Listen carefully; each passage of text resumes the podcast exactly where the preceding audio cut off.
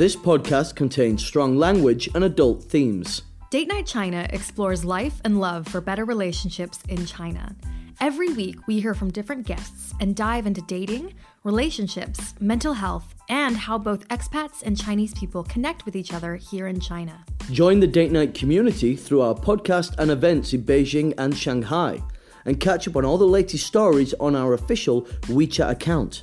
Find our account on WeChat by searching Date Night China, no spaces, no capital letters. You can also join our WeChat group by adding Rachel, me, on WeChat. You can search Rachel Weiss 22, R A C H E L W E I S S 22. And now for this week's episode. Welcome back, China Daters, to episode 8. In this episode, we're going to discuss LGBTQ communities in China. We're so happy today because we have two awesome guests. We're going to be chatting with Mark, who is the organizer of Beijing Friend Zone and also the host of the Piquing Duck website and podcast, which is a media platform. It's talking about queer perspectives, queer stories from the Far East, which is really amazing. And we also have Catherine, who is the co organizer of Beijing Queer Women's Circle. So, welcome, you guys. Welcome. Thank, you. so it's my pleasure to be here tonight. Thank you. We're We're really the excited. cutest couple in Beijing. We have to add. that. Oh, The hottest- the hottest new couple. Always. No, no, no. If if if you are at a level where you host a scavenger hunt for your I saw second, that. That was so I was adorable. even about to say second marriage anniversary. it's not even a marriage. I think you're disgustingly cute, but that's neither here nor oh, there. Oh, you Keep guys going. stop blushing. So I mean, do we need to to? Say, we cafe. need, he mentioned it. Do we need to say? I feel like I need to do because Rachel's amazing. So this weekend it was our second anniversary. Uh, we've been dating for two years, uh, not married yet. Um, but uh, Rachel, as a surprise, she organised uh, a scavenger hunt, a scavenger hunt around the city, and it was uh, every place I went to, I had a clue to get to the other place and the next place, and it was all around our relationship when we first started dating.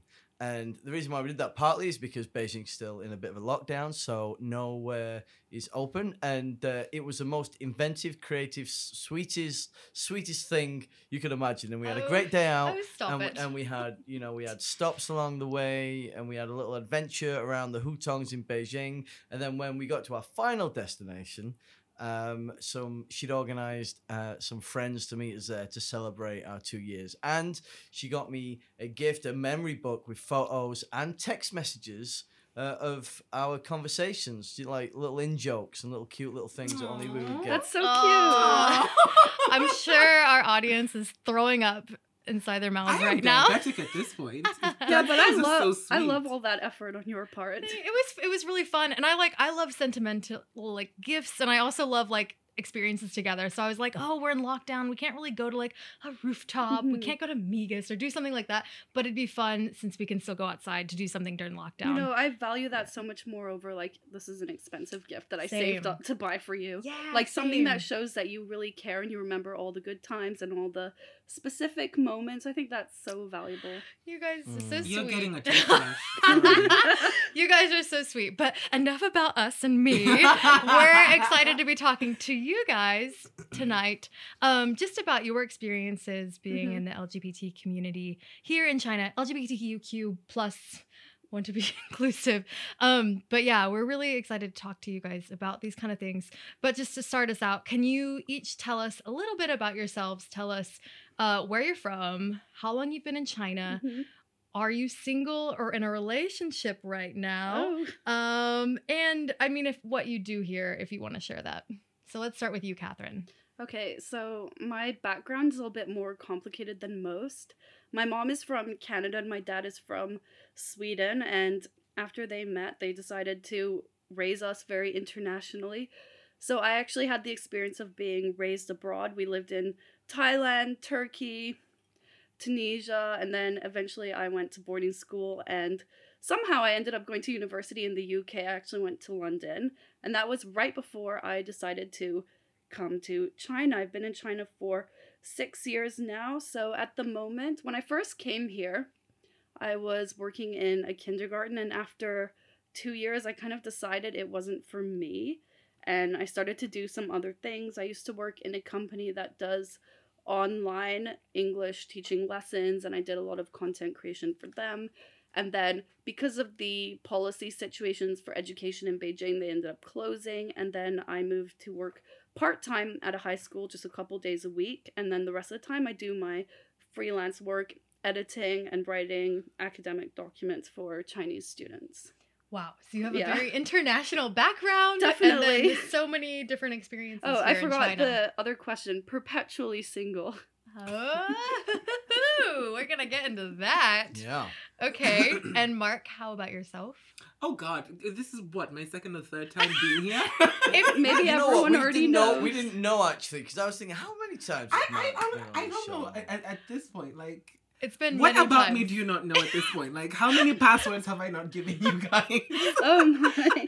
to catch the listeners up, if you haven't listened to season two or like two or three episodes now of this season three, Mark Mark's been frequently on the podcast by now. Yeah. So you should How know many times Mark. have you been Go here? back and listen. I have no idea. I know it's been multiple times. Well, it's But my just as first time summary- here. But you see, now we've got him on camera. You see, so yeah, like, this one is different. He's we're, we're milking him out for like you know forever and a day now. That's the, it. the choice of But, words, you know- but anyway. yeah. Um, but um, just a quick summary. I'm Kenyan. I've been here for about five years. Um, my background is in content development, uh, script writing, script uh, editing, uh, content development, all that lovely stuff. And I've basically worked in that since not since I came to China. I ac- initially came to China as a student Mhm. slash part of a couple. Um, and at the time I was learning Chinese. Never learned Chinese. Um, just it's it's horrible. no, that's my personal oh my opinion. god. That's my it, it the experience. Okay, the experience It can be is- somewhat daunting, yes. She she's playing the good cop tonight. I'm I'm really not. Perhaps, yeah. Perhaps. And um as for my relationship, I am in a happy relationship with my dog. and you have a very cute dog. She is very cute. The only thing she really Aw. needs to do is is learn that in my house we're insomniacs. So waking up like normal people at 6 a.m. in the morning is just not it. For you guys, can you tell us what were kind of your first impressions of of coming to China or your expectations of coming to China and interacting with LGBTQ communities here? Did you have any ideas of what China would be like, being very conservative or being very, you know, China has certain stereotypes about how it is. Did you feel like those things were uh true to you? What were your impressions or expectations or feelings about that? I'm just like thinking how honest to be. Well, Fair. I have to be honest. When I was coming to China six years ago, I still identified as bisexual at the time. And that has long since completely changed. Not- not the case anymore. I think I'm very open about the fact that I'm lesbian now. So when I was coming here, it was a bit different. Like, I still felt this, like, maybe it's just from my own upbringing and my family, like this pressure to try to fit into this kind of expectation box. But aside from that, I didn't really know what to expect. Like, I didn't really. I'm trying to think. I didn't know anyone who lived in China either. So it's kind of more like territory unexplored for me. So I kind of came here with very open arms and everything, open eyes to it all. I didn't really have much in the back of my mind with regards to that. But I think since I've been here, like it's more like the experience of being here, really seeing how much of a strong community there is, and the fact that people really are very accepting of you here. So that's also things like I feel like the LGBTQ community here is so strong. It really feels like kind of like home, like a second home now. Oh, that's good. How about you, Mark? What did you feel? Again, where, where did I leave off the last time? Well, Catch the don't know. listeners up in case they haven't So heard in you. case so again i came here it, it was the reason why i even came to china in the first place was because i was in a relationship and it was a long distance relationship it was an international intercontinental relationship wow. meaning i was in africa he was in europe um, we were together for about a year, and then we thought, okay, what is it? What what are we going to do? Because I thought I wasn't I wasn't interested in moving to his country.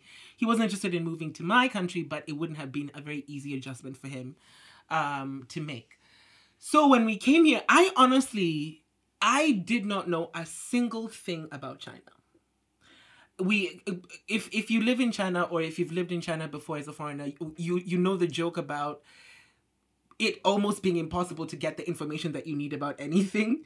You you Mm. you, you seem to get information at the 11th hour when you really really really really need it and then you don't know it just materializes but when it comes to things like uh, culture and um, things like sexuality and spaces that's just not information i found anywhere i actually no i actually tell a lie the only thing i found online when we were doing research on where to go in china because we had three options guangzhou shanghai and beijing was they said Sanlitun has a, a vibrant nightlife that is liked by foreigners and it also has several gay bars Mm-hmm. Oh, so you found that online? that is what I found in, in one of those, you know, travel with me type blogs. you know Oh. the ones I'm talking about. I've never Yeah. seen that yeah, th- those very, you know, road less travel type blogs. yes. Um, and then they said, you know, Shanghai is a very international city, but it's too expensive. It's like, oh, the gays over there must also just have very high taste. So no.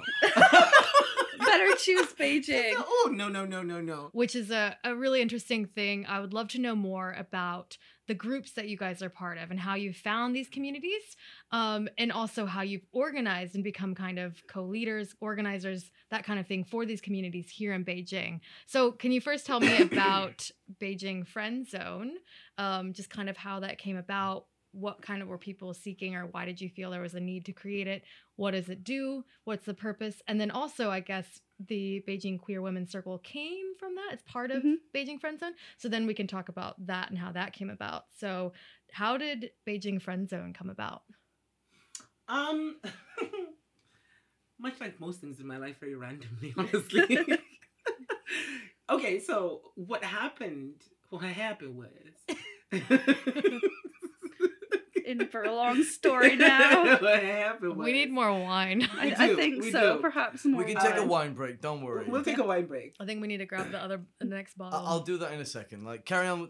Go with the story. Okay, so what happened was I I'd been having conversations with a lot of my friends who happen to be gay in, in the community, telling me, you know, asking me why I'm never around, why I never do any of these things Mm. with them, and why I'm never, you know, basically just asking me why I'm that friend who is never around ever, but I'm always the first one to like posts and and things on Instagram. just because You have And- a very lively Instagram story. I do. I like your Instagram. I, I look at it daily. It always gives me some new insight about the world.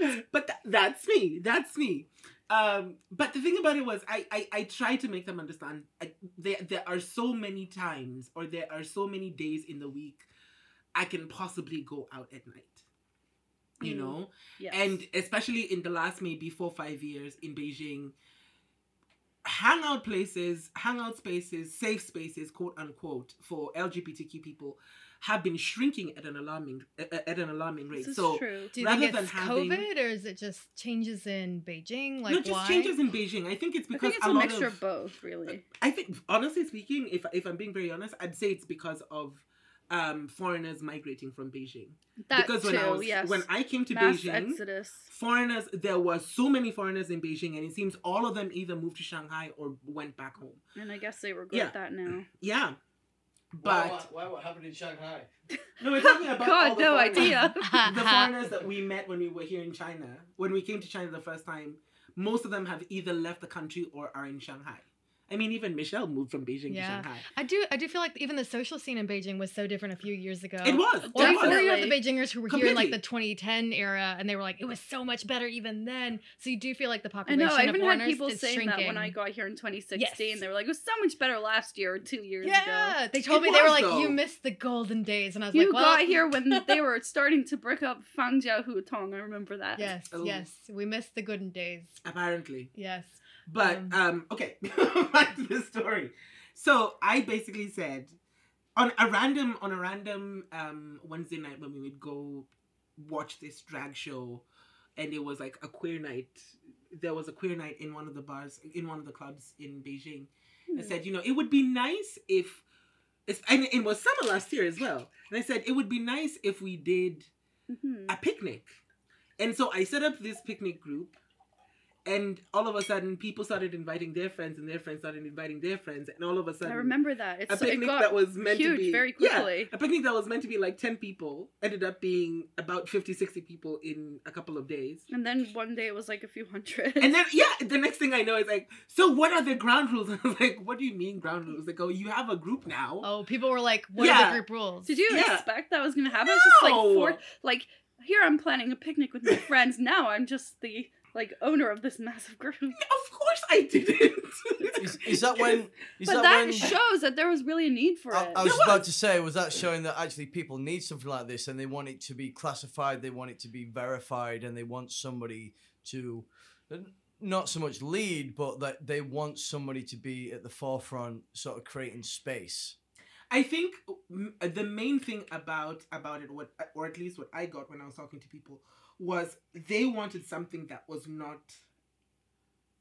in which alcohol was not the center of attention, exactly. in which out in which a night out wasn't. I the remember focal that even when you first started it and you had your intro, it was like we've all been to like these nights out, these Yeah. places, but like let's see each other in the daylight. in the daylight, let's see each other without all the alcohol, smoky rooms, and all of that. Let's actually connect with each other. Yes, because that was my problem. I hated the fact that I I was known, quote unquote, and I knew people, but it wasn't beyond the, you know, hello darling, hello, hello. hello. So it's very nice to meet you. and Very then nice do you, see you again. sometimes do you even remember it? And, and I don't remember anyone's name because I mean, if, if it happens at QS at three in the morning, does anybody? Does- that that's not the best time to meet somebody and be like, a drunk "Hi." falls in QS at 3 a.m. in the morning, Did they really did, fall? it, did, they, Did it make a can't sound? remember Did they it. did they make a sound? If they can't remember it, did it even happen? No, it doesn't You count know, really. And again, like obviously we're not trying to shame anyone. All of these things have a place and a time. Obviously, I am I am one of the people who will tell you I I am a sucker for a night out where I can Of put on my my, of my course. heels, mm-hmm. go out, have fun, but not every week. Not two times not two two three times a week. Definitely. I am my life is I I do not want to live or- or rather I am not able to do that wake up manage a hangover through the day then go out again type of thing. We're not young life. anymore. We are not those I people used to be able to do that Used maybe two, to. three, four years ago, but not anymore. I, Of feel, course I feel like Catherine, we, we met at Cafe de la Poste like first, and those were the days I could go out several nights a week, stay at the cafe, go to QS, go to go to home at like five or six in the morning, and go to wake work, up and do it again. do it again. Or, or go to work. Even I don't know how I'm used to manage to No. go out, stay out till like four or five, also go to work and feel fine, and then after work, oh, what are you guys doing? Okay, let's have No. more. and you're not even napping. No, No, I I wasn't. I don't know. It was inhuman. I don't know how how any of us did it because now I'm like, oh, I a can't night out do it kills me for like but three maybe it's just like an age thing. I don't know. Probably. I don't know. Yeah, but I think also if the the more substantive relationships you have or substantial relationships you have in Beijing, I feel the less you feel the need to go out because like for example with with the um I think that is Beijing definitely friend true. zone. Yeah, with like the Beijing friend zone, suddenly we started having these special, a speciality or specialized groups where there, there's a book club, there is a sauna group, there is a game night, there is a Something karaoke for night. everyone, really. There's something for everyone because that was the other thing. If I, party queen of Beijing, I'm, I'm really not, but I. well, you could be. I could be if I to. wanted to, but I'm I'm just too lazy and I Me love my shoes too much. Um, but if I could get tired of the idea of going out, what about people who have never even started there to begin with? So my, I realized, or rather, with with you guys, obviously we had conversations and things like that. We started creating, um, you know, these groups, and I would tell people if you don't want to be a part of the main group anymore because you found your your tribe, then leave the main group. That is the main point anyway. That the the, the Beijing friend zone is a conduit for to help people meet people from their own tribe or to mm-hmm. try out being in a certain tribe and see how they like it and then move on from there and that's how we try to create community Mm, which is great. I think it's great because people can find what really calls to them and where they really want to connect with people. Because we're all in tons of group chats, you know. we're all in tons and of so group it's like, where am I going to actually engage? But I really love the friend zone because it kind of filled a space that needed to be filled where it's like we can talk about any relevant topics. We can plan anything that maybe other people want to do too. It's not like one of those like event specific groups where it's like, oh, we must only talk about the picnic that happens every summer and or something. And if you if you don't, you'll be removed from the group. It's like you, we can have other idle conversations about anything or ask for advice about other stuff. It doesn't have to be about a certain thing. It's just really about creating community, and I think that's what's so important. And what I really like about your group, I'm not super active chatting, but I am kind Neither of a am lurker. I always. in your group but i think because people are also so respectful they're aware of each other they're communicating in a way where like maybe they don't always agree or they have different perspectives but people are generally it just seems like a good nice crowd of people. Because you do have certain crowds or certain groups it can be really hard. We can tell you with date night china it's so hard because we bring in so many diverse people from all these different backgrounds different orientations different backgrounds different like ideas of what dating looks like and relationships it can be really hard because then yeah. if people don't approach that with the same level of respect and and awareness of the people around them in this group chat it can get messy very quickly. But i felt like in your group chat it, you it's just really nice that people can have that space. Not everybody has to agree all the time. There can be little things where people are like oh what did you mean by this? Can you explain a bit more? But there's a bit more behind it that people are like hey like let's actually speak in a in a nice respectful way. Do you feel that with the group? Oh, I don't know why I'm, I'm, I'm feeling so coffee tonight. Um, but I think the the members of the group, including myself, obviously, we we very quickly set the tone for what the group was, and also it was very clear that the people who were joining uh, Beijing Friend Zone were tired of all, or not even tired, but were looking for something different from all of the other queer groups that are around. Because queer groups fulfill two functions. They're either there for drama or there for information. Mhm. and Or there for community simply.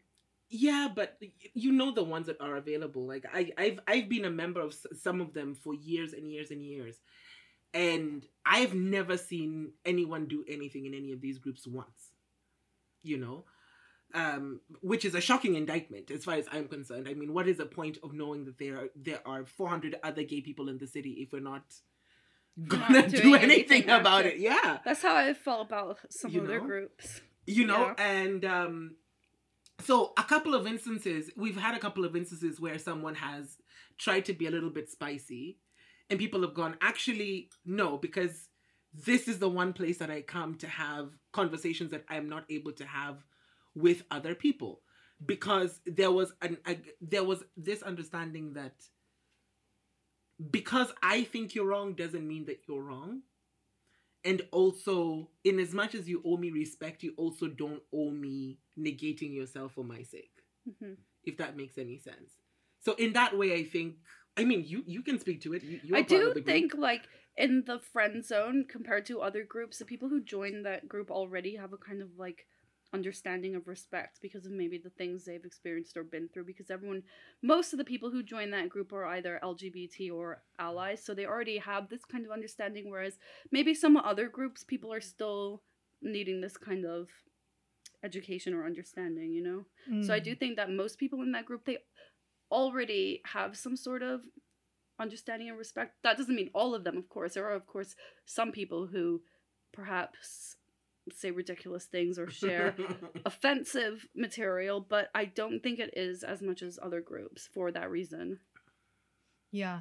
No, that makes it makes a lot of sense though. Like you said that some people are at the place of already understanding and awareness and some other people are still on that journey kind of Because I think if you're out. joining this kind of a group, you already feel like, well, I want to talk about these kinds of topics with people who are on my level, yeah, yeah, yeah. basically. Yes, totally. And it changes the way that people communicate and talk. And so, like you were saying, groups have branched out from Beijing Friend Zone. And was Beijing Queer, queer. Uh, so the wine. Beijing, uh, yeah. Beijing. Take two. Yes. So, like you were saying, that a lot of people have branched off from this main community group, and was your group one of those that kind of branched Yeah. off from of it? So, how did that come about, and and how did you get involved with that, Catherine? Okay, so to be honest, even before the friend zone thing happened, we had this idea, me and my friend Sil, who is unfortunately not here tonight, we both had this idea of starting some sort of an event or space for women, but we had trouble doing it at the time for a few reasons. It was like we were going to do it at Red Dog, but then we all know they were closing and management was changing and it was too difficult to plan with them and then it was kind of hard to like get this community started so we kind of forgot about it. we threw in the back burner and then i was like when the friend zone thing kind of took off and i remember we've all been to qs so many times but i remember some of the women saying to me like oh well we don't want to go to qs anymore because it's too male dominated and there's a lot of men. And i was like why does that bother you? They're all gay right? And they were like we want to meet other queer women and stuff like that. Understandably so.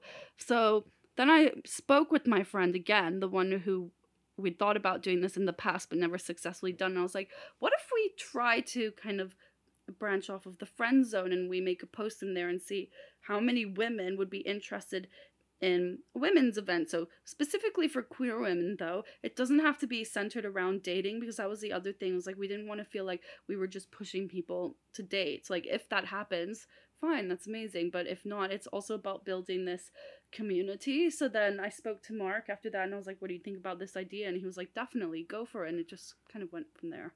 Yeah, that's great. Did you feel like there was just it was just you were looking for kind of a space like it was great to connect with other people, but it also you wanted your own space for these queer women to connect solely to each other as well. Yeah, exactly. Like a space where you can feel like you're talking to other queer women, whether or not you want to date them or if you just want to make connections with someone who's similar to you or has similar interests. A space where you can do that and not feel like, you know, you're the minority there or you're being watched by other people with whatever kind of eyes or perspective. You know, that was the main thing because we all go to these LGBT events and there's nothing like per se wrong with it, but it's probably known that it's mostly men, right? So I think, and for me, it doesn't always bother me to either because I have fun either way. But I just think a lot of women, maybe they don't feel 100% comfortable with that. So it was just kind of a need to create a space where women can feel completely comfortable and themselves talk about whatever they want to talk about and feel kind of themselves if they want to exchange numbers okay that's fine you know Mm. What kind of events then have you done, and what have you found that's a bit different for running and hosting these events for uh, queer women specifically? Uh, what what have you found that helps um, when you're hosting these events? we had a few different events the first event we did was simply just like a mingling like drinks night and we tried to like kind of i don't know how to explain it. We tried to like create some sort of guidance. We didn't just want it to be like people drinking. So we did that. And then the second night that we had we tried a kind of a speed friending activity because from the start we never wanted it to only be about dating because we didn't want people to feel pressured. Although i do know that some people met at our events which is great oh, also. Yeah a couple of people. However, it's like, and then we also had some other completely, because some people said, we don't want to drink at all and we don't want to do events, we want to do other things. So we've done some other things like, what did we do? We had some mindfulness sessions, like for people who are interested in that side of things, which also went well. And it's fun to see it's like always different people at different events, which is great. Then, what else? We recently because of the lockdown i know some people in the group organized a kind of a picnic event which is also nice the one thing that i will say is like sometimes trying to organize everything it's hard to coordinate. I'm not gonna lie. It's very difficult because there are people who be like, oh, like with the speed friending thing, because it's such a kind of specific activity. There are people who will be like, oh, well, we loved it because we got to talk to so many people. And what we had done was we created a list of very random, spontaneous questions, which are fun to answer. And we put them in like strips on the table, and people could answer those.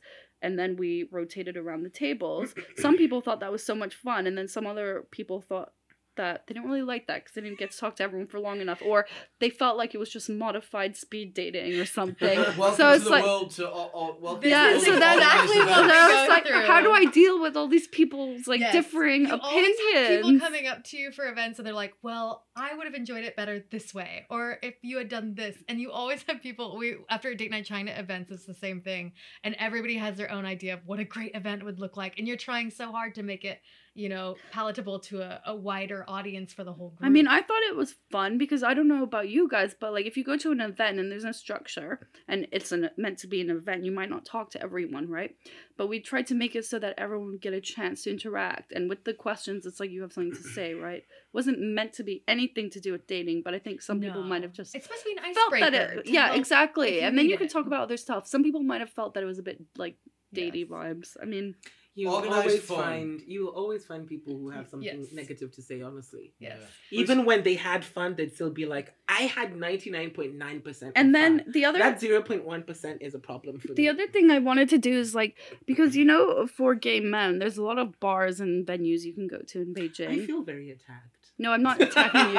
I'm attacking gay men, all of them at the same time. Okay, fine. Group attack. That's fine. but there aren't a lot for women. I know there's one club where it's like, but it's not like my I style don't of even place. know where it is. I don't know where it is either. But I know there is a club for women where it's like you can go there and choose if you would like to have a tomboy or a feminine woman at your table and you have to pay or something like that, which is what? not the kind of scene that I'm into, right? I'm not into that kind of like, well, I'm paying for something or whatever. Definitely not. I Wait, wait, wait, wait. it's a whole lesbian What? thing. Why is he in shock? some of the some of the Chinese no, it's lesbians like, that I more, met where? tried to take me there, but I didn't go. Oh, is, is it kind of an underground scene in Beijing to know I think about? it's not. I wouldn't. I don't know because I didn't go, but I don't think it's per se underground. I think it's more known within the Chinese lesbian community. Oh, so it's like one of those like um I, I've seen one of those Japanese documentaries where they talk about rent a boyfriend type situation. Yeah, but it's like more like you're renting them to dance at your table and drink with you. I think it's like that. Dance at your table and Ooh, drink with you. table you. service. kind of thing. Anyways, it doesn't appeal to me because I don't eat. A, I don't care for those like loud, messy nightclubs anymore. I'm not in my twenties. and B, oh, oops, the whole paid like someone to spend time with me. No, I'd rather go to a casual bar where you can talk and you can meet people and somehow hit it off. You know, like that. Mm. Anyways, I forgot where I was going. It's okay. This is a good. Well, what this was is a I good trying to segue, though. say? You're talking uh just about. Whoa. I guess I Spaces, was I, thinking think. about spaces, for spaces. Okay, so we I don't think women, especially queer women, have those kind of like spaces in Beijing. So I really wanted to create that. And my goal was to try to find somewhere that would host us regularly. For a while we were going to Chill Bar, which seems to be quite popular among the queer women community. Um, but in the winter time, it- there was a bit of a lull, I think, just purely because of the weather. And chill bars maybe not the best in the cold.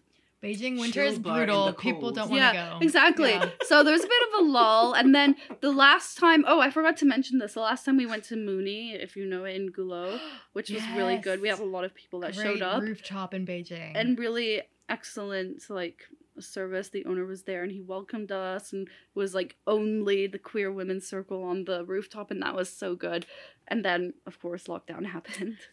So what what kind of um if somebody is new to Beijing or new to these kind of communities or interested in learning more, how how can they kind of go about navigating that? Because like you said, even Mark, you were like when I was googling stuff, you can find out certain like queer friendly bars, maybe stuff like that, maybe public, especially on Google. But there's other things that are very much internalized in China that you can't just like search and find out. Also, Or unless you're in the right WeChat group, you don't find out those things. So how do you find that people like usually get to know about these things? I think a lot of the times also it's like if you search these things on Google or whatever or Bing, it's also outdated. It's too. very outdated. I've done my own searches. I'm like, that doesn't exist anymore. This is from five years ago. So it's like, I don't even think that there's a point to doing that. So that's a very good question.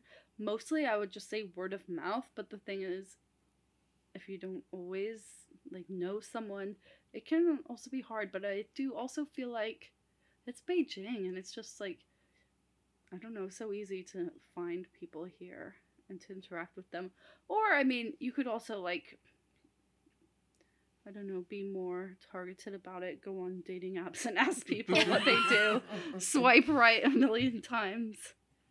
yeah. How about so? How about you, Mark? You've been a little. You've been listening I've, I've over there. Been, I've been. I've just been I listening to Lady Catherine. Oh, I one love other it. thing is like I think most foreigners, like if they've been here for a while, they know that like they can go to places like QS and meet people. And I have been at QS a few times and I've met both men and women who are like, Oh, we haven't been here that long, we don't know much about the LGBT scene in Beijing. And I'll just be like, Okay, well let me invite you to a bunch of group chats. And you can see what suits you. So it's also just meeting people in person too, I think. Ooh, so tell us about this because this is really great. I know you. So you do Piquing Duck, which is a podcast as well. You it's guys also a podcast. should yes. go look it up. It's on Spotify, and do you host on Anchor? Anchor, yeah. Anchor, yeah. So you go look it up, and also the the website, the blog that you have associated with it is so good because you you expand more on these topics that you talk about with your podcast, but also you have a variety of other articles that you do with people. Yeah. So what is this article that you wrote, Catherine? Oh, I simply I was not in the podcast. I just wrote an article where I wanted to elaborate on my feelings specifically about women. So I felt that most women growing up are kind of taught that being heterosexual is the norm and that's kind of what's expected of you, right? So if you stray away from that, mostly at most you can be bi or some something like that, right? This was my feeling and I think a lot of women can also relate. And we're kind of forced into these boxes. And until you kind of have this like experience where you're kind of like, well, being in a heteronormative relationship is not what I want for my life and it's not for me. Until you have that kind of experience, it's kind of hard to break out of it and you just continue going in this kind of sort of path of accepting what's sort of mediocre or feels like mediocre to you, right? I mean, it's for someone else it might feel different, but for you it's like this is not what I feel is for me and my life doesn't spark passion for me. It's not interesting, it's dull. And I'm just expected to do this. I think for men the experience can be a little bit different because for most men it's like not that it's easy or anything like that, but it's more like they're more I don't know how to explain. It's like they're more quickly to be labeled as gay if they have any out of hmm. like straight experiences, if you know what I mean. Whereas for women, it's kind of like, oh, it's just a phase, or it's like, oh, well, you're just experimenting and you'll probably end up with a man in the future. You know, it's kind of like maybe it just stems from like a systematic, like patriarchal mm. thing where it's like women's experiences are only valid if the man accepts them, kind of. And of course, like a woman deciding that they don't truly want to be with men at all, well, that's like a threat to the whole system, right? So it's not really accepted by society. So that was the purpose of my article, basically, was to elaborate on my personal experience with compulsory heterosexuality and what I think we should do to move on from that. Mm. It was a brilliant piece. I went down a rabbit hole just reading on it because she sent it to me and I was reading it and I thought, I've never heard of this before and maybe It's not talked about enough. It's this is not. the problem.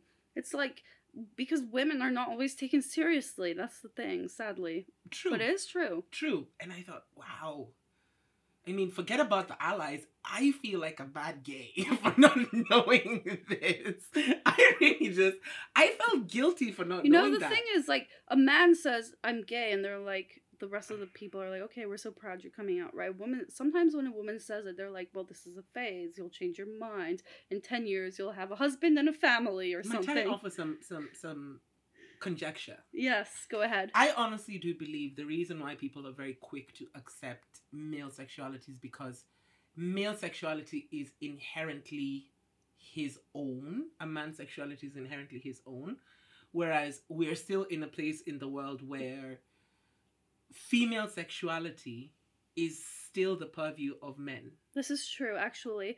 To have a segue, we were reading an article about this the other day in the feminist like reading circle that I'm a part of, and the article was very much about that. It was about how it's like a woman can never truly claim her own eroticism because it's always in the eyes of men. Mhm.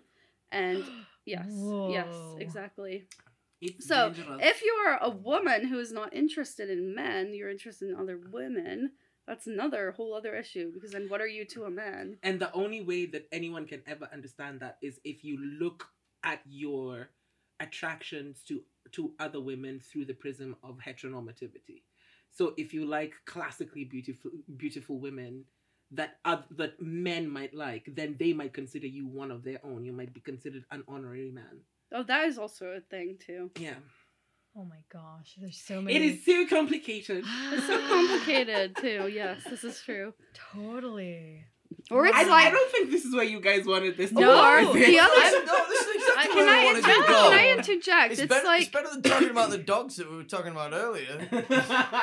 also if you're interested in a woman who is not typically the ideal of a straight man, that's another thing too. Then they'll critique you for that. And they'll be like, "Oh, well, you might as well just be into men. What can I do to turn you back?" Have you ever been on date or been with people with guys that are like, "Hey, how can I turn you?" Or like, or do you have the opposite where some guys are like, "Oh, you're a lesbian? That's pretty hot. Like, can I can I watch you?" Describes my every night at QS. Honestly, I'm not lying. It does. Ew. QS though? Really, yes. But Ew. like because I don't I know nothing's gonna come of it, so I'm just like, haha, whatever. I don't care. But it's like it's a bit repetitive at some point. But that's a very that's a that's a it's a male fantasy to uh, to convince uh, a lesbian that, that that you are so sort of like masculine or like you're so good looking that you can actually s- persuade them for a night. You know. yeah, so it's also like Your Honor, I have a question. yes. I'm I'm not saying ahead. it's something that I'm just saying that's like a very common thing. How how and I ask this Mm, for the people in the back. yeah. How does a man think? A straight man. Like, I Oh, must I- I was I about swear- to- no, yeah, about to you, were- you were giving me a look. I was like, no, was no, no, like- we're not the same. we're not in the same boat. No. How does a man convince themselves that changing someone's sexuality means that they're good at something? Because if that were the case, then a lot of gay men would be out here claiming that a lot of straight men are gay men. I, I don't know if I have a very articulate answer. You know, because- But they might have been gay all along or bisexual. No, no, no, no, no. All of those straight men who, who, uh, or again, bi curious. who are. Oh yeah, I, I wrote That's an, an article on bi curiosity, and there was one guy who basically told me that he was bi curious from the waist up, Can I just- straight from the Can I just say down. one thing? What? How- that's What? so weird. yeah, he was like, he was like, I am bi curious. No, he said no, not, not even bi curious. He said I'm bisexual from the waist up, and straight from the waist down. what did you tell him to do? Stand on his head? No, no, no, no. It was actually That's really a good idea. Because he was like he he he we were making out and things like that and goes, Okay, I hope I hope you understand we're not going to go beyond this point. Like I just met you thirty minutes ago. I don't think I should be kissing you. Anyway. He just likes the temptation or something. And then he goes, Yeah, because I'm I'm like bi from the waist up and then like straight from the waist down. and I thought He However you clearly hasn't at night, come to. I terms. mean However you want to sleep at night. That's I mean, fine. th- th- that is Marie Kondoing your sexuality, I guess. I don't know. It's that's his feng shui. That's his feng shui. He shui. clearly hasn't come to terms with himself at all. Yeah. Or he has. See, see, that is where. Or maybe that's just where he draws his boundary. That is or where that I think waist. No, but that that's where I think a lot of a lot of the conversations that we have around sexuality are still very very limited, and they're very linear in the sense that people expect you to be one or at the maximum two things, and they must be done in a very particular way, and there is no space for people who like other forms of expression in in different combinations. Like for example the guy who likes making out with other guys but having sex with women and he finds both of them erotically This is true. There's no way to describe someone like that. you know? no there Because isn't we still have these very binary categories. yeah because is It's he like- straight is he bi is he bi curious what is he but he's very clear about what he likes he says i will make out with men but i will not sleep with men i there will are however there are a lot women. of women like that too. It's like they want to kiss. Well, I think maybe there are even more women like that. They want to kiss other women, but then they don't really want to do anything else. true so where do those women but see But I do think maybe in some instances, of course not all, sometimes women just do that because it's a thrill and maybe they like the attention. I don't know. And then when it like goes a step further, they're kind of like "This isn't for me. What about the straight women that kiss gay men? I think that's just for fun. I don't really have a comment on that. I mean, I think uh, sitting around here, I'm sure all of us have kissed a gay man before. I, Have we? myself I have included. never kissed a gay man Oh, a I in my life. have. May- Maybe Nathan is the only one who hasn't. I have never. Oh no, kissed no, a no, yeah, no, man, no, yeah, gay yeah, or yeah. straight You a have. day in my I- life. you just I think- no, no, no. Yeah, wait, yeah, yeah. wait, wait. Oh, I you- think- who are you kissing? Oh, I'm not gonna kiss and tell. Oh, On a- on a I'm sorry, but there's Oh, a difference between a friendship French kiss and a romantic French kiss. Honestly, I'm sorry, but I've never When French you're kissed any of my friends. when you're out at the bar and you're just like, let's make out for whatever reason, no, it happens. What? What? Hasn't that ever happened to you? Mark, Mark, you need more nights in QS, I think. Yes. You know, That's like- yeah. happened to you. Oh Do you yeah, Do you know how many times we've bumped into each other at QS, you and me? Yeah, well, you've not been doing any of this. You know, you need I to have- hang out with no, no, Catherine no, more. because that those are the nights when the straights come out and they suddenly want to find me at the club. Maybe that's why. It's because the straights are looking for you, where I'm just like out on the dance floor rolling I, around. you know, I've got to say this sometimes, sometimes I've seen you in QS and I've seen you with somebody. Who Uh, me? Yeah, yeah. Oh, And I'm like, huh. You know, like just. a very interesting choice. Well, no, because like you know, like the Beijing community is very small, and, and we uh, know most people. Yeah. and and and um and like you say like you say like the straight man come and find you and uh, i think i've seen it some of those nights and i'm like I, yeah. ah that's interesting and and then i leave it at that i'm like no they're doing you know like yeah I'll, I'll just i'll i'll talk to him later he's busy it never happens, obviously. it is interesting. but yeah. yes, I, I mean, what do we call those people? That's the thing. I don't really have a term for them.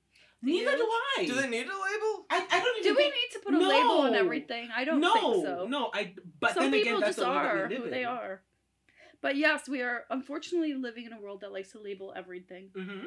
Well, with that in mind, with the labels, and it is confusing. Um, I guess um, our, our last question, as we, we come to the uh, the end of the podcast, is that you, you often hear the term allies, you know, and like you know, and the idea of being good allies, or you know, I don't want to use the term woke, but being you know, me, to to be a meaningful ally.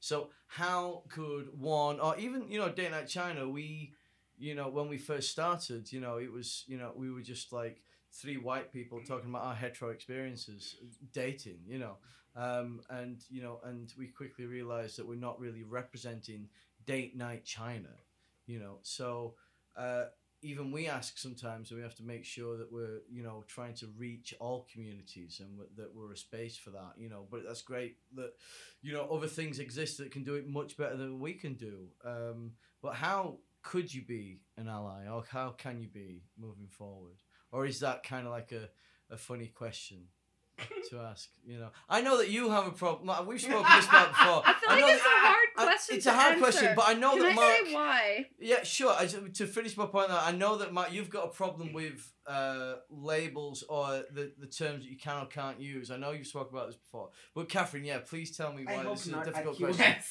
because it's like so the thing about like being okay i'll give you an example. The thing about having like a queer women's circle is because it's a space that we've made for ourselves. If allies are helping us it very quickly doesn't become our space. And the other thing was like a few months ago not that this is bad or anything like someone had excellent good intentions. Like someone reached out to me and it was a male and they wanted to help me with the setting up of spaces for queer women and I was very confused and I had to ask them like what's your interest in the lesbian community of Beijing like I don't understand why you're wasting your time on this. It doesn't pertain to you. And he very quickly told me he was a gay man. I mean, it's fine, but I was still always just kind of like, well, if you are not like part of oh god, sorry. if you are not part of our like kind of community, not that we want to actively exclude people, but the fact that you are trying to do it for us makes it seem like we can't do it for ourselves in a way. Do you know what I mean? Yeah. So it's yeah. like I think for allies, you don't really need to do so much more than accept and understand that perhaps we need to create a space and the space needs to exist for us to thrive. And for that space to exist, sometimes that just means like you don't need to do anything. You can just let it be, kind of. And not also question, oh, well, why can't I come and all of this kind of stuff. And what if I want to do this event and da da da da da? It's like, it doesn't really make sense if the event for queer women is put on by somebody else. Mm, mm. Mm. That's my perspective. But of course, like, you can support us in a multitude of other ways, share our events. Right now, there's kind of a lull due to the obvious situation, but other times, a lot of people have supported us by doing that. Um, what else? Letting us host events at their venues and all these kinds of things too. Yeah, I, I yeah, I, I totally appreciate that actually because you know, doing like China, we've done L- LGBTQ plus events, uh, but then it was, and that was born out of a few people asking, well, you know, uh, if you're doing speed dating, are you doing it for gay people? Can I You know. interject? Mm. I came to one of those events and I was one of the only women, Yeah, yeah, yeah, yeah, yeah, yeah. and that was also a thing. Yeah. But I mean, I still enjoyed my time there, but it wasn't just like obviously it wasn't a dating experience for me. It was more like a social experience. Yeah, it was difficult for us because you know on that level, you know, it, it you know it failed. You know, in in that way, I think it was successful, but all, in in other ways it failed.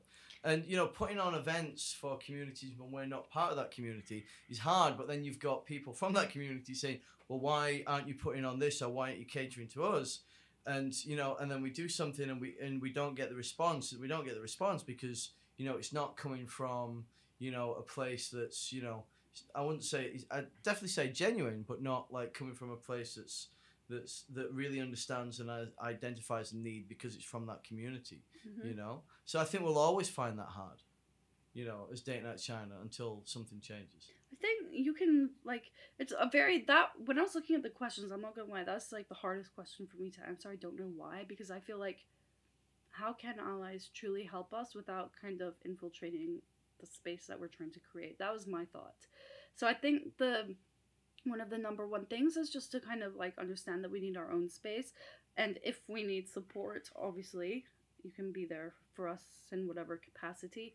But I think just like sort of giving us the space to create it is the number one thing, at least for the women's circle, because we don't have, we didn't have that kind of a space before, really. I know it, it kind of existed in the past, but before COVID, a lot of those people have left and all that, so it's not really a thing anymore.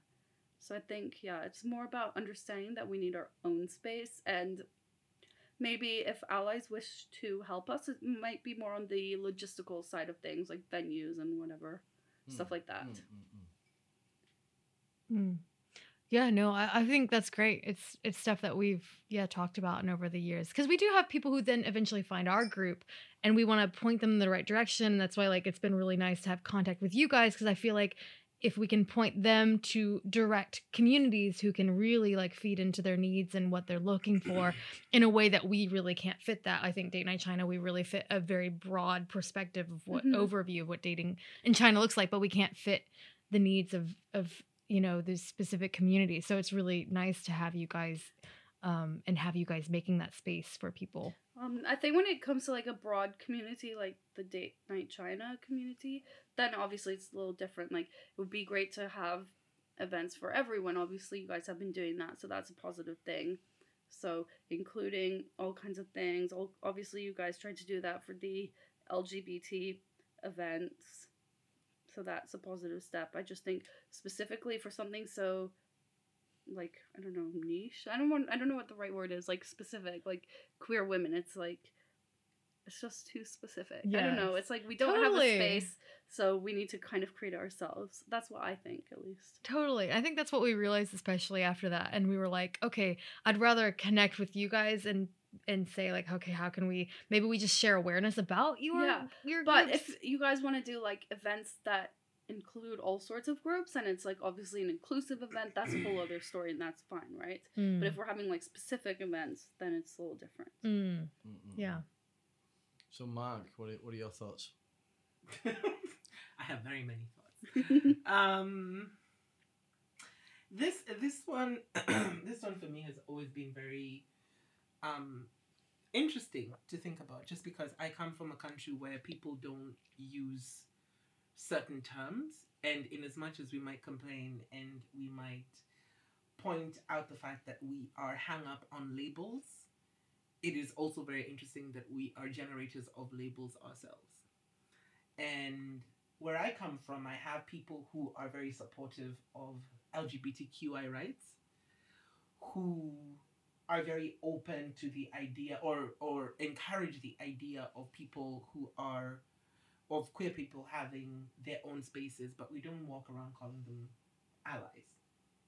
Hmm. What we think of is that's the place where every human being should start. That is the bare minimum that you should ever do. The fact that we are giving names to people who acknowledge other people's humanity when it's not difficult for them to do that with other people is to me ridiculous.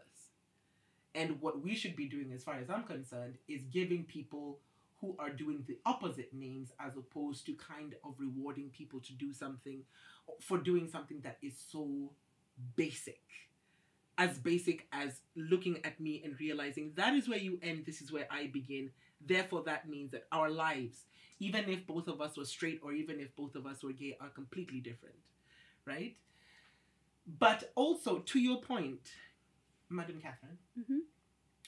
there is something to be said about quote unquote allowing non queer people or allies to help us build our spaces. Let us be very honest, we are the minorities in any place that we are. And we will we do need as queer people, we do need so, social capital to make certain things happen. We do.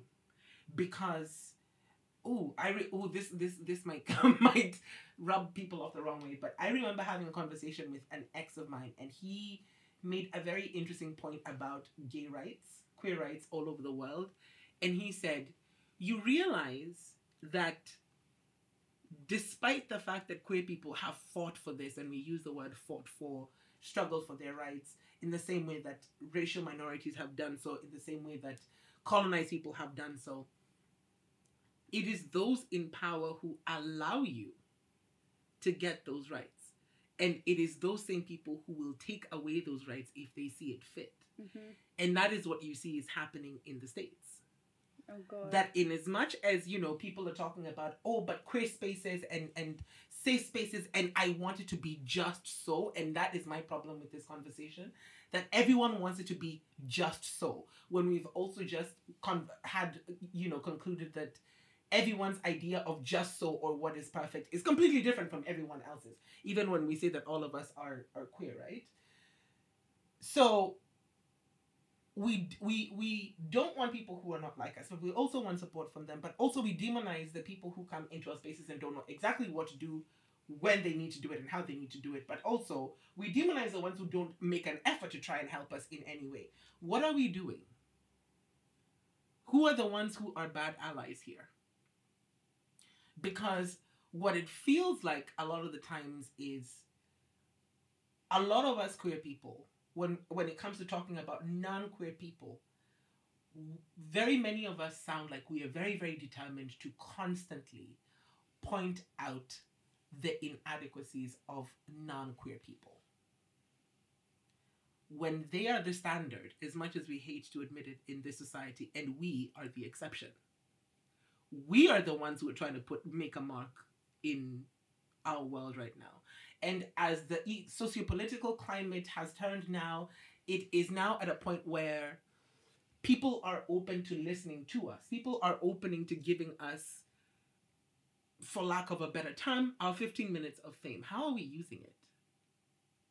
You know, I would hate to think, like for example, you, you um, I'm pointing at people like there's a camera. I hope there's is there a camera? um, but but Nathan and Rachel. I was, I was gonna make a joke about where we are, but never mind. We're on a set. OnlyFans link dropping soon. Oh Um, my. Yeah. but um, so, for example, the the queer event that we were talking about, or you talked about, Catherine, I was one of the people who was helping organize that event, and I was there.